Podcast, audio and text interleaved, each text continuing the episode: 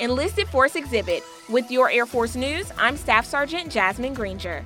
The National Museum of the U.S. Air Force at Wright Patterson Air Force Base, Ohio, is home to a new exhibit dedicated to the Air Force's enlisted personnel.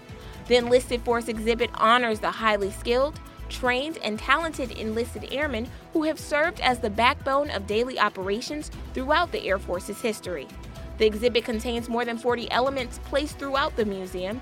It includes displays honoring airmen who have broken barriers throughout history and insights into the roles of enlisted maintainers, musical ambassadors, and Space Force guardians.